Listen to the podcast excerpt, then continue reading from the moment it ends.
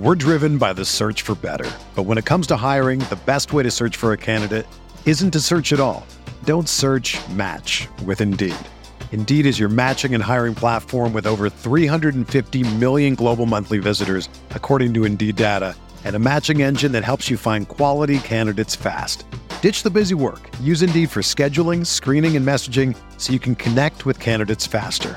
Leveraging over 140 million qualifications and preferences every day, Indeed's matching engine is constantly learning from your preferences, so the more you use Indeed, the better it gets.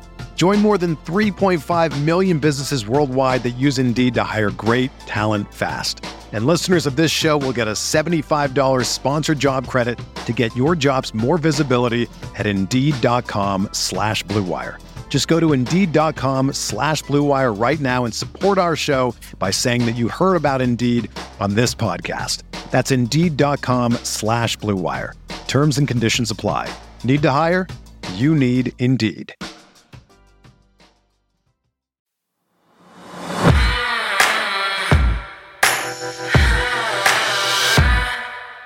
Welcome into the Vault, our podcast covering the Baltimore Ravens. It is Wednesday, February 22nd, and we're about 24 hours removed from Todd Monken's introductory press conference as the newest offensive coordinator for the Baltimore Ravens. And Sarah, as we've discussed now multiple times uh, here on the pod, both in our instant reaction and on this morning's Vault, we just thought that, uh, man, he made a, a good first impression and we're not done. Like we got to continue to dig into uh, what he's going to bring, both from his time in the NFL as an OC play caller and also his last few seasons at Georgia, with obviously just a ton of a ton of success.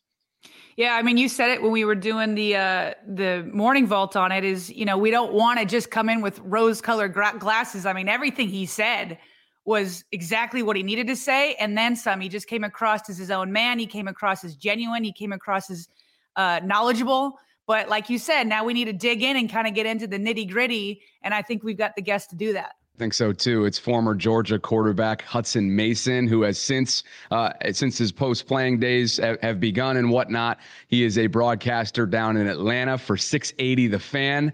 And without further ado, let's bring him in as our featured guest. What's going on, Hutson? Appreciate you dropping by the vault, man. Yeah, thanks for having me, guys. Absolutely. And so, you know, obviously we've done our homework on you, right? But we wanted to give you a chance to kind of introduce yourself to, to our listeners. So, uh, you know, what have you been up to since your playing days? How's your broadcasting career going? And uh, we'll get into Monken in just a bit, but give us, give us the resume. Started at Georgia in 2013, uh, a little bit of 2013 when Aaron Murray, the start at the time, went down and then uh, became the full time starter in 2014. And then uh, after my senior year at Georgia, uh, had a cup of coffee in the NFL in Washington, and uh, and then bounced around the CFL for a couple years, and uh, have has really been working in uh, sports media ever since. I do a, a, sports talk radio show here in Atlanta on 6A The Fan, like you mentioned, and then um, in the fall travel around and call college football games for ESPN. So um, it's it's fun. It keeps me close to the fire, like I like to say. My passion is sports, and you know, um, it's a it's as about as close as you could get for a profession to coaching uh, without getting burned, uh, uh, like I, I, like to say, uh, by the firing and having to move around and all those other things. So I really enjoy it. Yeah, coaching coaching is no joke. That is a grind, and you yeah. never know where you're going to be.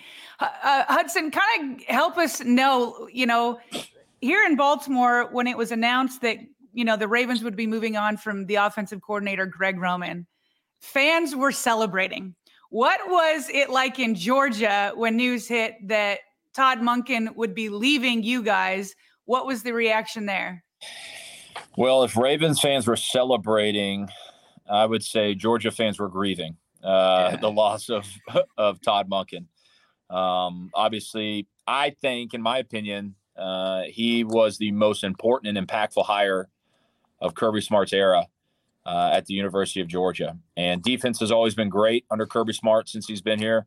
The offense has not. And um, if you go back and kind of look at and study uh, previous hires that Kirby made uh, with different offensive coordinators, the offense was nowhere near as successful as as what they were really the last two years under Todd Monken. And um, I think any Georgia fan that you sp- you speak with holds Todd Monken in in the highest regard uh, for what he's been able to do over the past two years with, yes, a really talented roster, but also a former quarterback in Stetson Bennett that uh, was a walk on and, uh, you know, was not the most talented guy when he got to Georgia and was not the most talented guy in the building in the QB room when he left. Um, and Todd Monken just did a remarkable job of helping Stetson get better over three years, um, crafting an offense to his strengths. And um, and even I mean, Kirby has a very Coach Smart has a has a reputation for at times being hard to work for. It's like Nick Saban, you know, demanding. Mm-hmm. Um, and I think Todd Monken handled it uh, really well and uh, was able to put together an offense that fit his players' strengths, but also what his coach wanted to be about, which was um, being balanced and creating explosive plays through the air, uh, but also having this like physical nature. We're going to punch you in the mouth, and and the, the, the game is really still a line of scrimmage game. And uh, they they just I think what you saw over the last two years is um, they were the most physical team in college football uh, the last two years, and I think that's why they got into certain games and they were able to win at a high level. A lot of us have been trying to figure out, especially with Lamar Jackson's immediate future in Baltimore, uncertain at the moment of this taping, uh, why you know, Todd was inclined to come back to the NFL. And before I get your perspective on that, here's what he had to say himself at yesterday's press conference.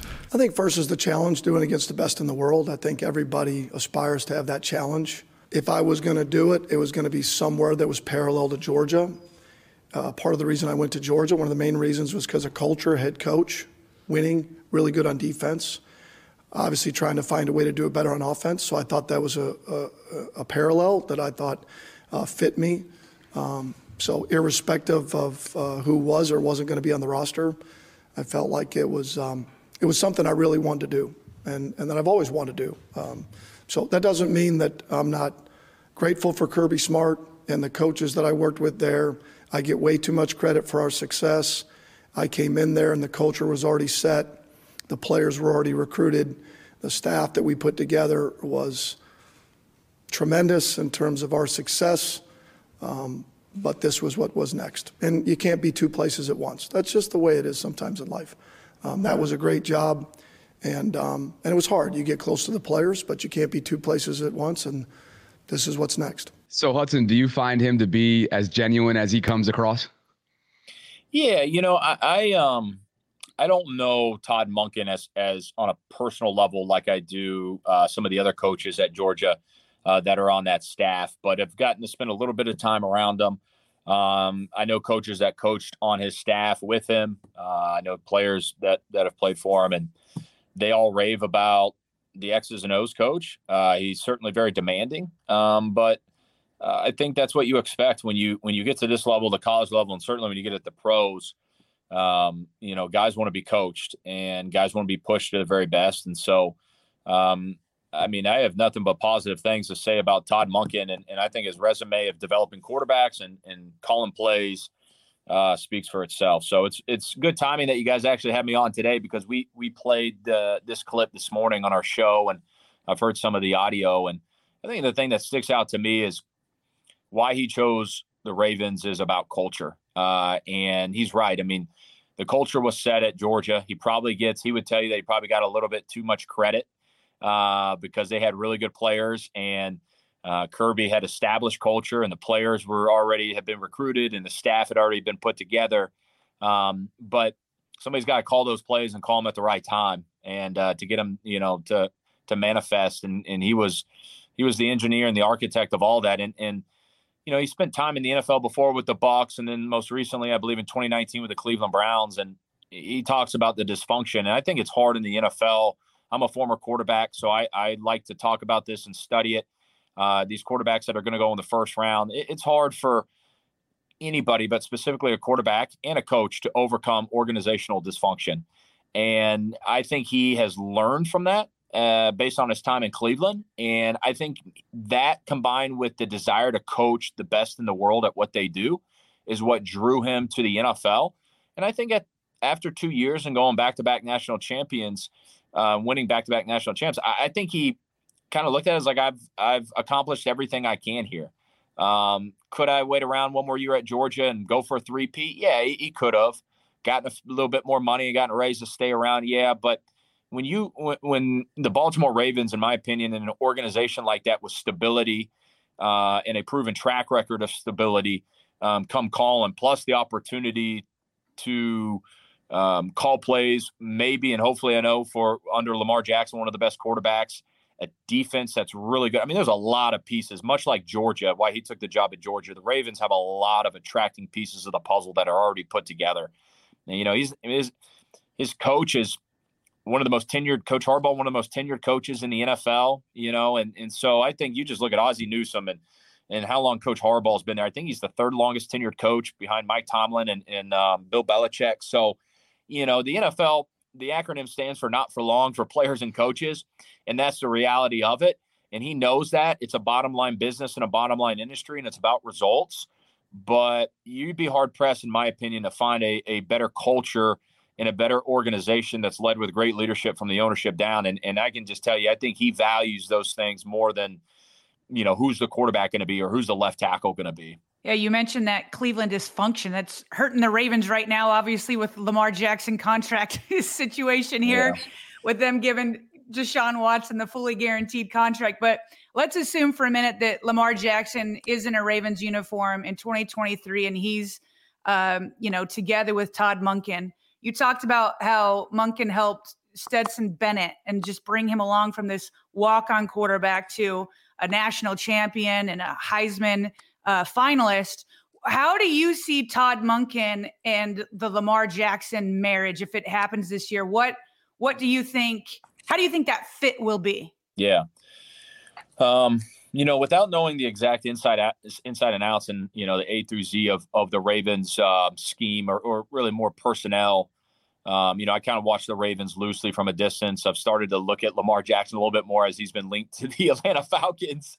I know yeah. if uh, if you can't if you can't figure it out in Baltimore, Atlanta would love to have him. Um, but you know, I think the one thing that where there's a lot of carryover from what Todd Monken did at Georgia to what I've seen out of out of the offense for the Ravens under Lamar Jackson is multiple tight end sets. And I don't know again if, if that's what something the Ravens are trying to get away from. Uh, but it certainly seems as though that's been a strength of them.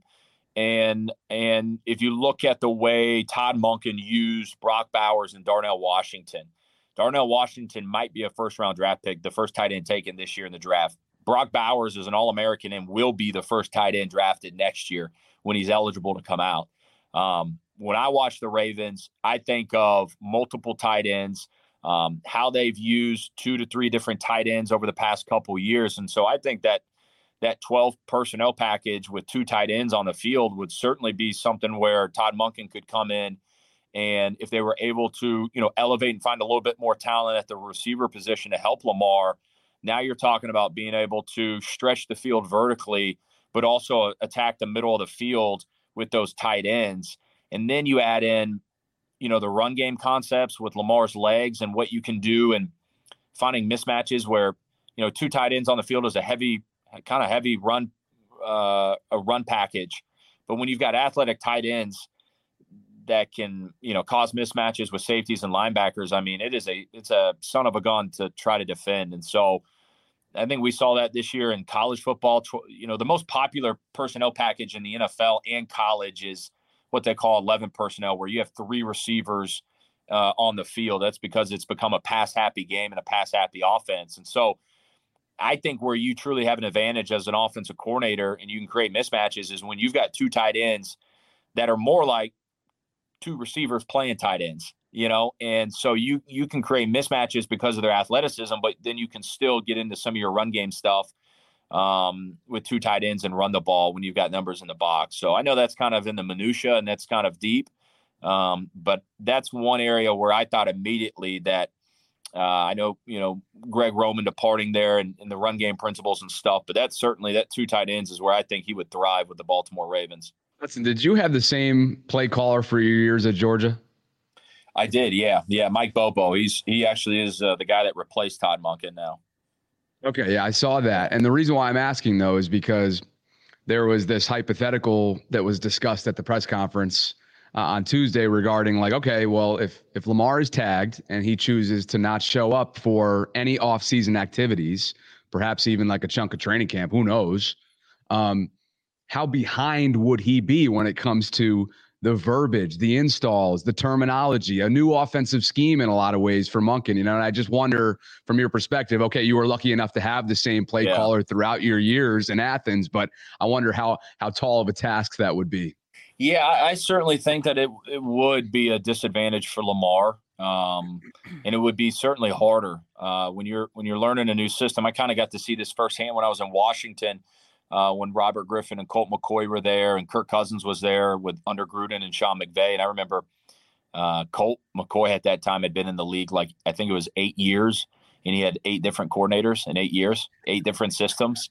And um, you know, it's very rare in the NFL to, to find continuity with the same play caller. And when you can find it, man, you try to hold on to it as long as you can. But that offseason, that time during OTAs is so valuable for a quarterback that is trying to learn a new system. And it's used a word that is exactly right. It's it's the verbiage and the communication. You know, it's what Todd Monken is, the concepts that he's going to run in the run game and pass game are really no different than eh, you know, really what anybody else is running in, in college football. Nobody nobody invented a certain play in football. Nobody's in, invented a certain offense. Everybody kind of generally does the same thing, you know.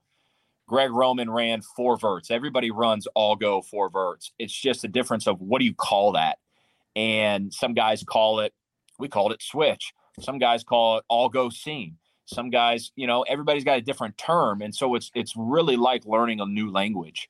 And um, and as a quarterback, I always thought that you wanted to be able to get to a place where you could call the play in the huddle or even be at the line of scrimmage and you could close your eyes and you could visualize the play.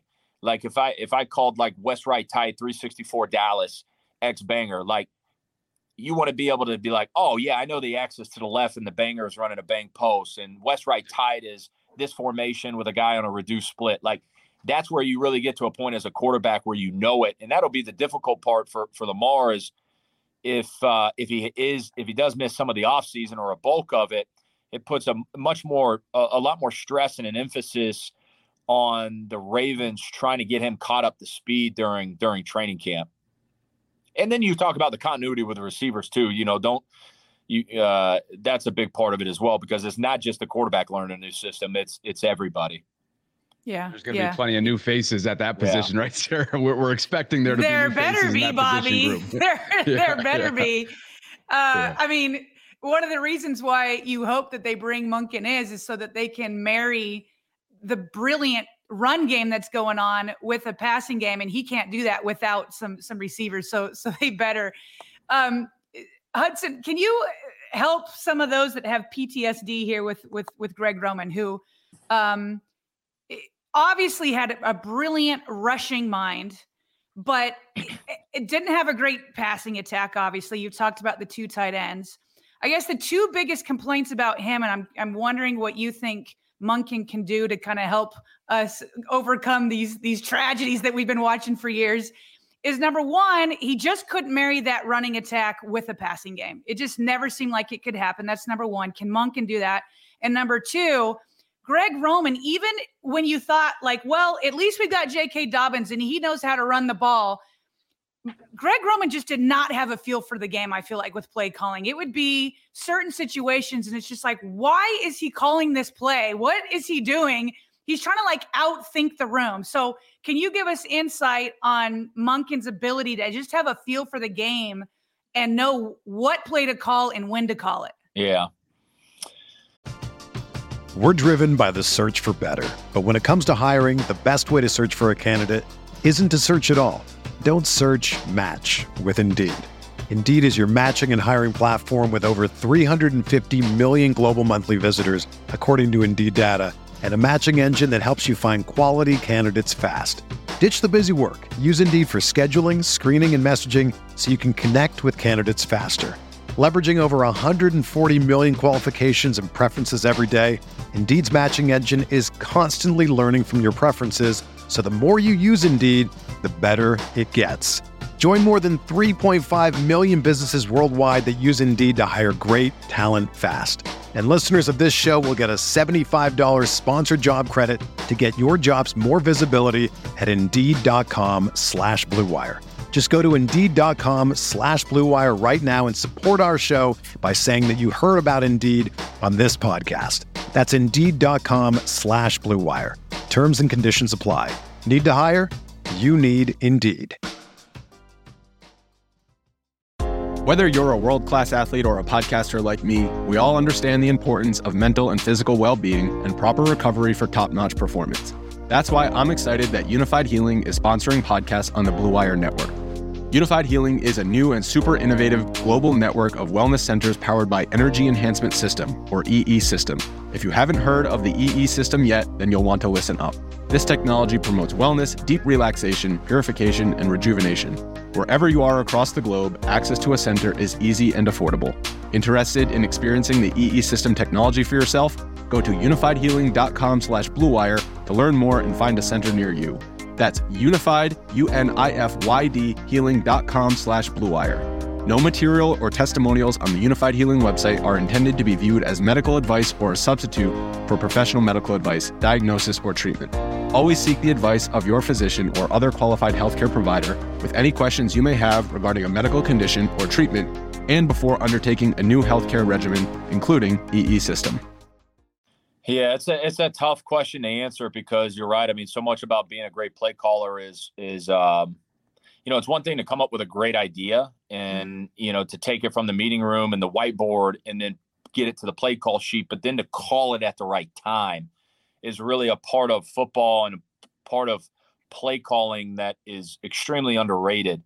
Um, and you know, so many of these plays are designed to work against a certain look and you're expecting and anticipating based on a lot of analytics when are you going to get in a lot of film study when are you going to get that look? And so if you call a pass concept that's designed to beat quarters coverage and they're playing man well that's that's not a great play call. You're not really putting your your offense in a position to succeed uh, by calling that at the right time. So you're right. I mean, a characteristic that at least we saw from Todd Monken is he was the timing of play calls very opportunistic on understanding when the play should be called, how it should be called, and using formations uh, at the line of scrimmage as a quarterback. I always love, and we saw this out of Todd Monken too, is I always wanted to what I call collect information pre-snap at the line of scrimmage. Give me a motion. Give me a running back motioning in or out of the backfield, and let me see if it's a linebacker following. Let me see if it's a safety following, an indicator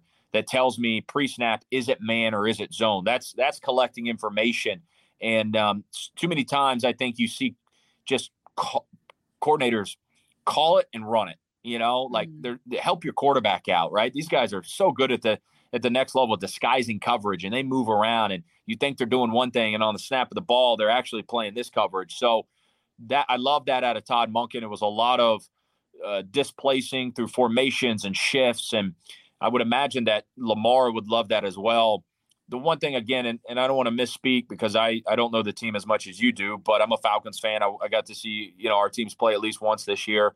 Um, it seems as though they need to put a little bit more talent around Lamar at the wide receiver position, and um, I think sometimes in sports and in football, we like Todd Monken said, we we can get caught up in giving coaches uh, too much praise and and not enough praise sometimes, and there's that balance. You know, Todd Monken's a great play caller, but it's it's hard to overcome a lack of talent, no matter how good of a play caller you are.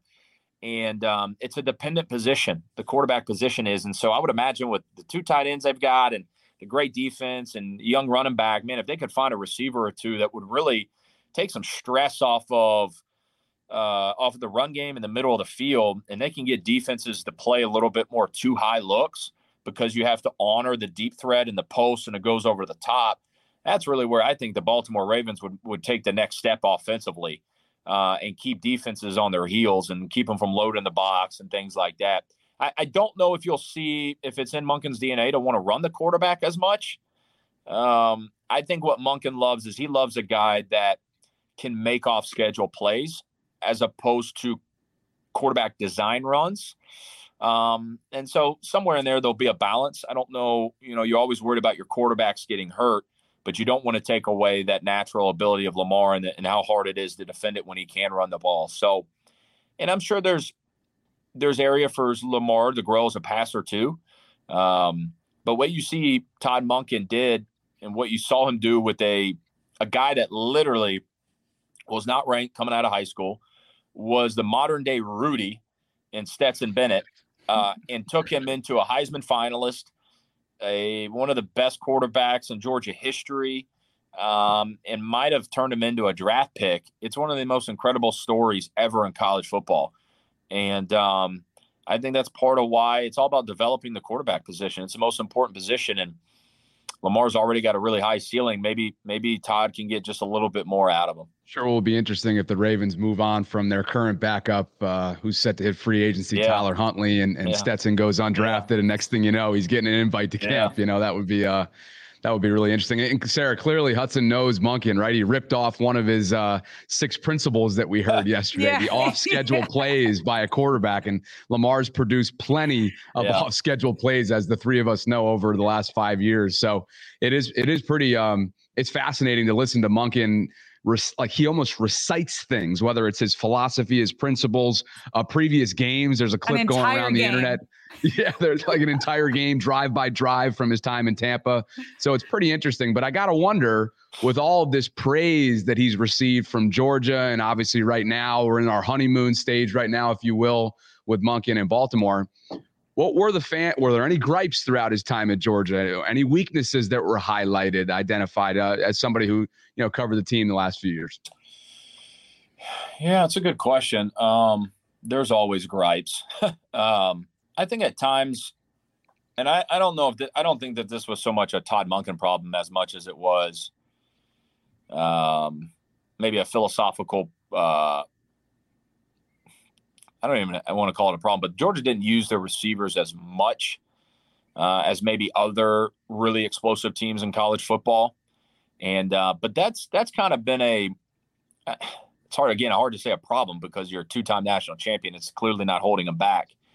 Um, but there's been some questions about why can't Georgia produce first round draft picks at receiver, right? I mean, Alabama has Jerry Jeudy and Waddle and, and all these guys and Ruggs and um, and DeVonta Smith and, and, and, Georgia just went about things a little di- differently on offense. And I think that was more about Kirby Smart than it was Todd Monken. Kirby is a defensive guy, and um, I think at times was okay with playing great defense and winning by three points and walking out with a win. Uh, and so, again, I don't I don't know if it's a problem or or a gripe, but in the NFL, you've and you got to be able to create explosive plays, and uh, you got to be able to do it especially through the pass game. And so um, Georgia never really had a receiver that was up for the Biletnikoff Award or led the SEC in passing. Um, and I don't mean to say that to say that Todd can't develop receivers or his offense isn't receiver friendly. Like I said, I think that was more probably of Georgia was up in a lot of games they played very early on. Um, they didn't really have to throw the ball to get back into games very rarely in the second half, so they weren't padding a lot of stats and the receivers didn't put up a lot of gaudy stats. So um, that that might be one thing that I think Georgia fans were always kind of wondering, like, hey, where's that? When's that next big time productive receiver going to come in and come out? But again, it, it's hard to. I feel very nitpicky saying that because when you win two national championships, it's like, you know, something's working. Yeah, geez, that that really does sound like like Baltimore. Hutson, we'll get you out of here on this one. Is there anybody offensively in Georgia going into the draft that you feel like, hey, the Ravens should look out for this oh. guy and reunite him with Monken? Without knowing the the Ravens' needs necessarily, um, you know, Ravens are a, are a uh, d- philosophy of take the best guy yeah. available. So take yeah. need out of it. Yeah, just choose a stud. Where are they picking again? 22. 22. You know, um, a guy like Kelee Ringo could be a nice pick uh, at corner there.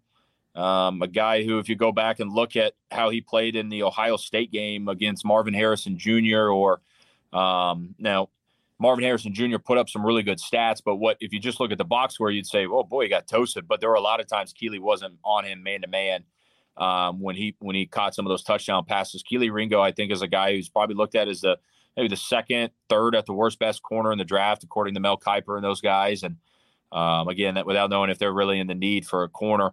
Um, they are. He, he, I don't know if he can play nickel. Um, so I don't know how how versatile he is, but if you have a need on the outside corner spot, Kelee Ringo is long and can fly. I mean, he is 6'1, 4'4, um, very rangy, great ball skills. You know, the one of one of his most popular plays in, in Georgia history that will go down as maybe the most popular was the pick six against Alabama that sealed the national championship game. Mm. And he he goes up and grabs it and Kirby Smart is yelling at him from the sideline. He's going, "Get down, get down." He just wants the game to be over. And Kelee says, No, bump that. I'm taking it back to the house. And he runs it all the way back for a pick six and seals the game. So I think it speaks to his ability to not only his ball skills and ability to go make incredible plays, but then what do you do after the catch? So you know, maybe a guy like Kelee Ringo could be a good fit. Bobby, not that's exactly what they need on me. defense. Yeah, I, I, I, know it's not their biggest need team wide, but but definitely a need for sure yeah. defensively. So good stuff there. And uh, hey, it goes without saying, Hutson, this was super super insightful. We appreciate your time and uh, let know let let our folks know where they can find you. I know they can yeah. find you on the radio yeah. weekdays, right? Six to 10, 680 the fan in Atlanta, but uh, on social and, and anything else you got going on yeah, at, H Mason 14 on Twitter. And um, yeah, just uh, if you're ever driving by Atlanta, pop on 6A the fan radio. Maybe, uh, I don't know if we'll be talking Ravens, but uh, uh we'll be talking some about the NFL and the uh, dysfunctional Hawks. That's for sure. No kidding. I was tuning in this morning getting ready for this, and between the Nate Oats story in Alabama yeah. and the firing of McMillan and Trae Young's future yeah. and all that stuff, I was like, dang, he's yeah. got a lot going on down there. So we appreciate you putting on your, your Georgia football hat this morning. Yeah. Thank you guys. Thanks for having me. Appreciate it, Hutson. All Thank right, you. We're going to go ahead and finish up this episode so you can just dump. And uh, man, partner, that's that's exactly what we were looking for, right? Like the at one point he apologized for giving us the minutia. Yeah, I'm and, like, and no. I was like, no, no, no, no. Like we don't need to apologize. yeah. No, we've gone through all the surface level stuff. It's this that's what this episode is. It's it's digging in.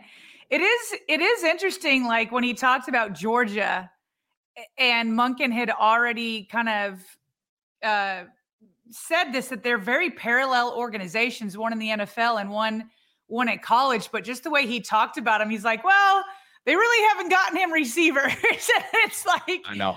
Dang, man, dang. And we know that he can use receivers. We've seen him at Tampa Bay with them, and we've seen him uh, in Cleveland with them and get some a thousand yard seasons and this and that. But I guess what it it at least tells you if the front office blows wide receiver again, and I really hope they don't. That was one of the vows at the end of season press conference. Let's hope they don't blow it. But let's just say that they find themselves in a position again, whether it's through injuries or whatever, that they don't have a huge receiving corps. It is comforting that he can create a passing attack with the tight ends, you know? And so, man, you just hope that he's not relegated to that. But the way he talked about defense, the way they don't have wide receivers, the way they have stability, uh, all that kind of stuff. I was like, man, he really is, he, you know. Then he brings up a corner, which was like perfect for the Ravens outside of receiver. like if there's a if there's a second biggest need, it is an outside corner. This guy not sitting down. That sounds like an Ed Reed when Bill Bell, um, when uh, Billick would tell Ed Reed, you know, sit down, sit down, and Reed's like, forget that, I'm going to go score. So uh, that's somebody that we got to go study now because that does sound like a pretty good pick uh, you were loving that corner. Yeah. Oh, I you was eating that up. You know that. that. You know that. I mean, it's just so fitting. And then, you know, I, I, think another big takeaway for sure. And who knows, maybe we can dive into some of this in a, in a future vault later this week because I thought he g- gave us just great stuff. And specifically, he doubled down on something that Todd touched on just briefly during his introductory press conference that if Lamar were to kind of hang back and skip some of these these offseason activities – there is going to be a you know a, a, curve a learning curve because this is a new offense. I, I understand that he ran a pro style offense at louisville but like like hutson said from a terminology standpoint verbiage standpoint i don't care if you're you know a veteran somewhere in the middle like five years in like lamar rookie undrafted whatever there is going to be a learning curve there yeah, no, it's it's it's interesting because I know that you and I had these discussions when Lamar uh, didn't come to some of the offseason uh, last year. And I still do stand by this. Like, I didn't think that was a big deal. He's been in in Greg Roman's offense. He had been working out with his receivers, eh, you know, on his own. Um, it's run first. I really didn't think it was a big deal. And so when people made a big deal out of Ray Lewis doing it or Ed Reed, I was like, this is all overblown. But when we're talking about a brand new offensive system, that's that's a different animal. And so I feel like when Todd Monken was like, "Ah, it's just football," uh, he's downplaying it a little bit, you know, for Lamar's sake, just in case, you know. And so um, he's not going to call out Lamar and and be like, you know, he hasn't even talked to Lamar yet, so he can't go out there on a limb and be like, "Yeah, Lamar's got to be here. Lamar's got to be here," and then, it, you know, that's that's he can't say that, you know. So even when you have when the Ravens have signed defensively veterans that have come in time and time again, they'll be like, I got to be here. I got to be there for these off-season voluntary camps because it's a brand new defense. I got to meet these new guys. And if Lamar does have new receivers, I mean, it would be a big deal this time around if Lamar held out. Now that's his that's his own choice. I'm not saying that he shouldn't because if that's what he's doing to get the contract he desires, that's his prerogative. But we have to call a spade and spade and say if he takes that prerogative and ends up playing here ultimately under the tag, it's going to hurt, and we're going to see that through the first at least quarter of the of the uh, of the season. Still a long way to go. We know that the franchise tag designation window, the annual one, uh, put forth by the NFL. We're only two days into it as we tape this on the 22nd. It runs through March 7th. So there's a two week window for the team to either place the exclusive or non-exclusive tag on Lamar Jackson. So with that, I think we should probably uh, stick a pin in this one. But uh, I thought that was hopefully our vault listeners enjoyed that one because we sure did. I thought it was insightful, informative, and um, he's transitioned pretty dang well to to broadcasting. He's almost got like a broadcasting voice, which was probably helpful in the huddle. Yeah, yeah, yeah. Oh, oh, I'm sure this is easier on his throat than in the huddle, the way they yeah. got to call those out. So yeah, no, he's he's he's he's good. He knows what he's doing. He has the background there, and uh, really glad that he was able to come on today. As always, you can hit us up via email at Baltimore Ravens Vault at gmail.com. We have our mailbag episode for the month of February coming up next week. So if you've signed up for one of our Q&A level tiers on Patreon, which we would love for you to check out if you haven't already done so and you're interested in supporting what we're building. Be sure to submit that that monthly Q&A for us to include in that episode.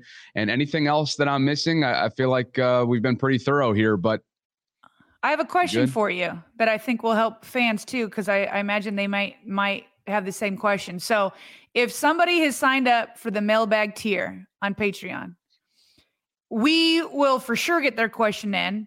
People who just otherwise submit it through email or other places, we might get to it. Um, so for those that have signed up for it, where do they just submit it to the normal place at our email, or did they submit it through Patreon? So we know that it, so we know we have we putting it in. Yeah, that's a good question. So you, you can do either option. I think m- most helpful for us is if you use Patreon as the platform that it is, which you can hit us up directly through through DMs. Now, if you send us an ah. email at Baltimore Ravens Vault at gmail.com and the subject line is Patreon supporter, then we're obviously going to get to that and okay. we won't skip over it, it, as if and if it wasn't labeled or marked, then there's a chance that you may not get it in. So right, right. I would okay. say priority one is is hitting us up through Patreon because there's literally an instant message feature that that you can get right to us and we'll check step two, if you don't like that or you're not, you know, technically savvy or whatever, and you want to do through email, just make sure it's it's Patreon supporter, you know, Vault supporter through Patreon, something along those Patreon lines. Patreon mailbag, something line. like that. Yeah. Yep. Okay. Cool. Yep. So, yeah, appreciate the clarification there, and. uh as always, we appreciate your support. Thanks so much. We're, we're chugging right along here as free agency approaches. Of course, we're going to have plenty of draft coverage coming up as well. We're trying to uh, track down Dan- Daniel Jeremiah, of course, former Raven scout. I know you overlapped with him, if I'm not mistaken, in Baltimore for a little while. So we'll, we'll certainly try to get in touch with him. And as always, we appreciate you being with us here inside the vault.